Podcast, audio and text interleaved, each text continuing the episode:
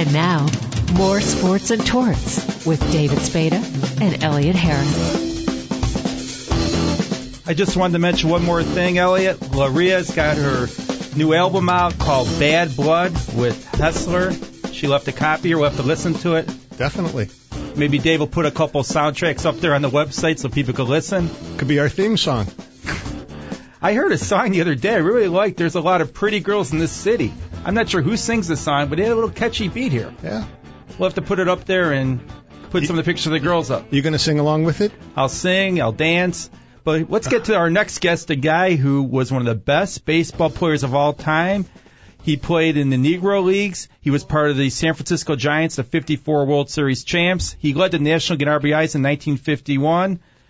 Monte Irvin, how you doing, Monte? Fine. Who am I speaking to? David Spada. Hey, David? Okay. Good to talk to you. And I'm Elliot Harris, and welcome to Sports and Torts. Monte, are you there? Yeah, I'm right here. Okay. Monte, Yes. when you played with the Giants, I mean, you had some great players on those teams, but Willie Mays, what was it like playing with him? Oh, it was very thrilling. It was a pleasure to come to the ballpark every day. We didn't know what great feat he would perform uh, uh, each day. So uh, coming to the ballpark was a pleasure. Now you played a long time in in the Negro Leagues, uh, starting in uh, 1938 with the Newark Eagles. Yes. What coming to the to the major leagues? Did you have any idea what the competition would be like? Whether it would be better, worse, about the same? Well, we knew it was going to be a little better because you know they played a balanced schedule and they played more games than we did, and uh, so we we knew that uh, you know you you would have to play a little harder, do things a little better. We all uh, recognize that. I saw that Branch Rickey was after you, wanted you to sign with the Dodgers. Was there any reason you didn't sign with the Dodgers rather than the Giants? Oh well, uh, when I, when I first came out of service in 1945, I was approached along with Roy Campanella, of course, Jackie Robinson, and I told him that uh, I had had a hard time in the army. I, I, I like to uh, uh, try to recapture that old feeling that I had. I was uh, in the army for three years and hadn't played any at all. I was in the uh, ETO, European Theater of Operation, and I, and um, but so I signed with him and told him I'd let him know when I was ready. In '49, they said, uh, you know, are you ready? And I said, yeah, I'm ready. But uh, she couldn't get uh, the lady owned our team, Effa Manley. Uh, said, uh, you took Don Newcombe, you didn't give me any money for him. I'm not going to let you take Monte without giving some money. So Branch Rickey said, well, your co- contracts are not valid. And rather than get into a hassle, he released me in Horace Stone signed me right away. Okay. What was it like working for a woman owner like Ethel Manley?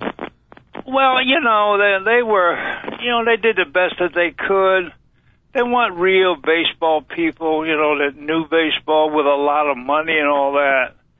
But they, you know, they, they we had a, you know, we had a, some good players. We had, you know, uh, Larry Doby, uh, uh, Don Newcombe, Leon Day, Willie Wells, Ray Dandridge, you know, these kind of fellas. So it, it was, it, we we you know, we had a good team, and we won the won the pennant in the World Series in 1946. So uh, it was okay, but uh, we knew where the real money was, and that was in the majors. I was happy to sign with the with the with with the with the New York Giants. Did you play against Satchel Paige? Oh yeah, played with him and against him. What was he like? Was he that great of a pitcher? Because I don't see much very about him. Very fast, very colorful, had a lot of charisma, and he always did what he said he was going to do. If he said, uh, "I'm going to be very stingy tonight," I'm giving up nothing. That so you could expect no runs. Was he a po- was he a the kind of po- guy was? was he a power pitcher, a finesse pitcher? No, no, no. Fastball pitcher with great control. And then later on in his career, he developed a great uh, curveball, which he taught to Bob Feller. He's a great guy. There would never be another one like him. Yeah. Now, in the Negro Leagues, who was the best player that you saw? Best player I saw was Josh Gibson. Hitter, catcher, Legendary. yeah, legendary. Uh, run like a deer, had a rifle for an arm, and could hit the ball as far as anybody that ever lived.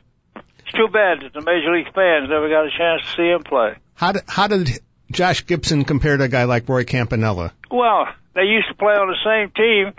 Uh, when they both showed up, Roy would play third base, third base or right field. Josh was the catcher because he was such a great, he was such a great hitter, and uh, had you know like Satchel, a lot of charisma, would uh, you know hit hit the ball as far as anybody. We've had And in every league he ever played in, he he he he he had the most home runs and then the highest batting average everywhere he ever played. We've interviewed numerous former players, and almost all of them say Willie Mays was the greatest player all around of all time. Well, he, of course, Willie was that was later. I'm talking about when Right. I started. Willie Right. didn't come up until '51. Josh started in 1930. what kind of uh, stats would Josh have put up in the major leagues? It'd been uh, it would have been wonderful to see him. If you once saw him, you'd never forget him. He had again, he was charismatic. The things he did, the way he did them, and uh, so you you would never you, you know when you saw Mays or DiMaggio or Williams play, uh, once you saw him, you never f- forgot them. Uh, if you saw Josh catch and play, you would have never forgotten him In the it's a ne- shame that uh, the major league fans uh, didn't know that much about it. definitely. Now, in the Negro Leagues, who was the best pitcher you went up against? And, and the Negro, it was, uh, uh, of course, you know, uh, Satchel, of course, but then there was uh, Raymond Brown, Ray Brown, uh, Bill Byrd, Roy Partlow, Johnny Taylor. These fellows could pitch. They were great. Slim Jones, he was the Randy Johnson, left-hander from the Philadelphia uh, Stars, left-hander, pitched just like Randy Johnson. When whenever he pitched, all the left-handers didn't feel good that day and asked to be set, to sit out. Now, was Cool Papa Bell as as fast as everybody claims he was? Yeah, uh, I didn't see him in his prime. I saw him when you know when he was just about ready to to end his career. But I asked some of my good friends. I said, "Who was the best? Who was the fastest? Sam Jethroe or Cool Papa Bell?" They said, "Monte, nobody can run as fast as Cool." so I took their word for it. How hard was it when you went to the major leagues from the Negro leagues adjusting? Well, it wasn't that it wasn't that difficult. In fact, it was easier because the playing conditions were better. You know, the pay was more. Uh, the traveling was was much better. You know, the food and everything else. So uh, it was easier to play. All you had to do is uh, play consistently good, and you could stay there. So that's what uh, I tried to do. I came up when I was, you know, almost 31, and uh, I just very grateful that I got the chance to play a little, and I wish I had uh, had come up in 1936 instead of 1949. Well, your numbers would have been off the charts if you'd Yeah. done that. hmm Do you ever think what those numbers might have ended up looking like? Oh yeah, yeah, yeah. I, you know, I, uh, you know, I was MVP in Puerto Rico, Cuba, uh, uh, Mexico.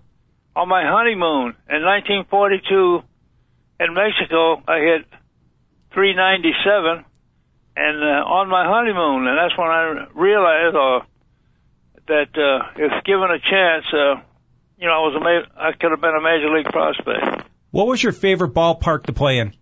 I, I love to play in Wrigley Field. I like the day ball. I like the fans being close to the to the uh, you know to the players to the field, and uh, I love playing every day, playing baseball in the daytime. That was my favorite ballpark. Who was your favorite manager? Leo Durocher. I only played uh, for two. Leo Durocher and then Stan Hack. Stan Hack managed my last year in uh, in uh, at at Wrigley. He, and uh, you know we finished last, but it's the best team I ever played on to finish last. You know we had Ernie Banks and and uh, D- Dee Fondy and Gene Baker, Big Bob Rush, two or three other guys. Terrific. Was Ralph there. Ki- was Ralph Kiner with the Cubs that year or no? No, no, no. Kind of had no. Kind of had uh, gone someplace else. Yeah, you had Ernie just as he was sort of ascending to uh, to MVP status and all yeah, that. yeah. Uh-huh. He was on his way up. He, he was about as smooth a shortstop when he was out there as there was. Yeah, he was very good. Uh huh.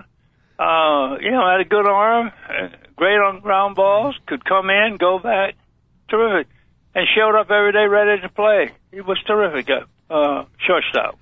When you were in the outfield with Thompson and Mays, and you had the first black outfield, was there a lot made of that back then? No, no, we we didn't even realize what was happening, and uh, you know, Durocher, uh, uh, you know, put the, the the best three outfielders out there, and we were, you know, just happened to be black. So, oh, but we didn't, you know, we didn't think of it, uh, think about it that much at the time, and we're not until somebody mentioned it that we realized that it was a, you know, historic.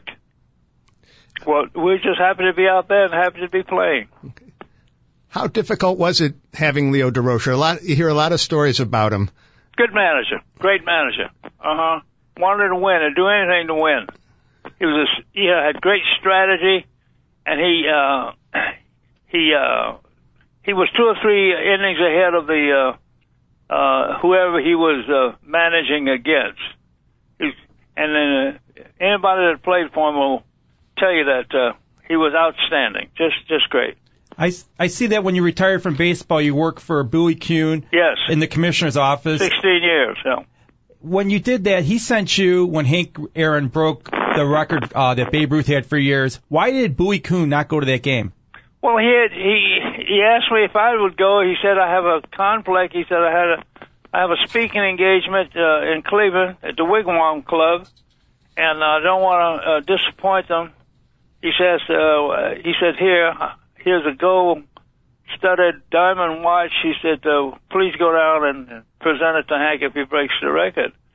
I think though if uh, if the commissioner had to do it all over again, I think he would have would have uh, attended at least you know for the first series, and uh, he didn't think uh, that uh, Hank was going to break the record the first night they played in Atlanta. Uh, it was a historic night, and uh, I was happy to to uh, you know give Hank the watch when he hit you know when he hit uh, four uh, seven uh, fifteen, and Hank kept asking me, uh, Monte, where's the commission? I said the commission couldn't come. Hank asked me to give you this watch and said, uh, if you want to know why he didn't come, you have to call him up and ask him. Now, you had your uh, number officially retired by the San Francisco Giants on uh, Mm, Ju- year. June 26, 2010. What was that like for you? Oh, terrific. Uh, you know, Mays and McCovey, Marichal, Gaylord Perry, and uh, Orlando Cepeda was there. My only regret is that I could not, I did not uh, play with these fellows, you know, with uh, with, with all of them except Mays, because uh, I would love to play with this great, you know, group of Hall of Famers. But they were uh, on the field with me, uh, cheered me on, and made me feel real happy. I see that you're on the Veterans Committee here in Chicago. Ron Santo has been trying to get in the Hall of Fame until he died. Mhm. Do you think he's ever going to get in? I think I think he will. Yeah. In time, I think Don will make it. He's a great player. Uh, then after he had his, you know, uh, health problems, he became an, uh, a good announcer. So I think the, the the the jury's still out on him. I think sooner or later he'll make it. I mean, do the Veterans Committee members talk amongst each other and say, you know what, we should put him in, we should put him Oh in? Oh yeah, they talk. Yeah, they always do. What was the reason that he didn't get in? Is it some players Don't thought he was know. a showboat? Yeah, you know, uh, you know, look, it, it took look how long it took Blyleven to get him. He finally made it. So if there's hope for Bly- Blyleven, uh, there, there's certainly hope for Ron Santo. Yeah. Great guy, good announcer, and has some great stats. Yeah. Look how long it took Monte Irvin to get in. Yeah, yeah. And That's, then the, that's the way it is. another player played in the Negro Leagues, Minnie Minoso, they've been campaigning for the White Sox. That's true. Minnie, um, I think, missed by one vote, and uh, maybe one of these t- days that Minnie uh, will get in. I played with him uh, against Minnie since from 1946 on. Played against him in Cuba, and uh, you know, and uh, he was a great player then. Good fellow, good guy to have on the team, and I hope Minnie will make it one of these days. Thank you very much for your time, Mr. Irvin. It's a pleasure talking to you. Happy to talk to you, and good luck. Good luck to you. Thank you. That was Baseball Hall of Famer Monte Irvin. I mean, he spans not just decades but generations going you know going back to Josh Gibson. I've heard about Josh Gibson, but I never knew anything about him because there's no video of him playing. Uh, very, you know, there's a, a photograph here or there, and that's pretty much it. it the Negro League is uh, is lost a lot of history because, because there is no video. There was nobody chronicling it the way they did Major League Baseball, which is unfortunate. No, I mean, you hear guys like Monte Irvin. I mean, you look at his stats in 51. I mean, he was 32 years old then, and most people are on their downside then. Especially, you know, back in those days, by the time you hit 32, 33, your your career was, in all likelihood, coming to a very rapid end. Not like today. No, 121 RBIs in 51. You figure if you average 100 a year for the eight years before that, I mean, those are some huge numbers. Yeah, yeah. He his he would have been off the charts. I mean, look at the speed in that outfield. Irvin and you would had Mays, mm. and I mean, just absolutely incredible. You know, they could have had you and me in left and right as long as they had Willie Mays in center. He could have tracked down all those balls. We're going to take a short break, and when we come back, we're going to go to a Hall of Famer from football, member of the Buffalo Bills in the 60s, Billy Shaw. You're listening to Sports and Torts. I'm David Spada with Ellie Harris. Stay tuned.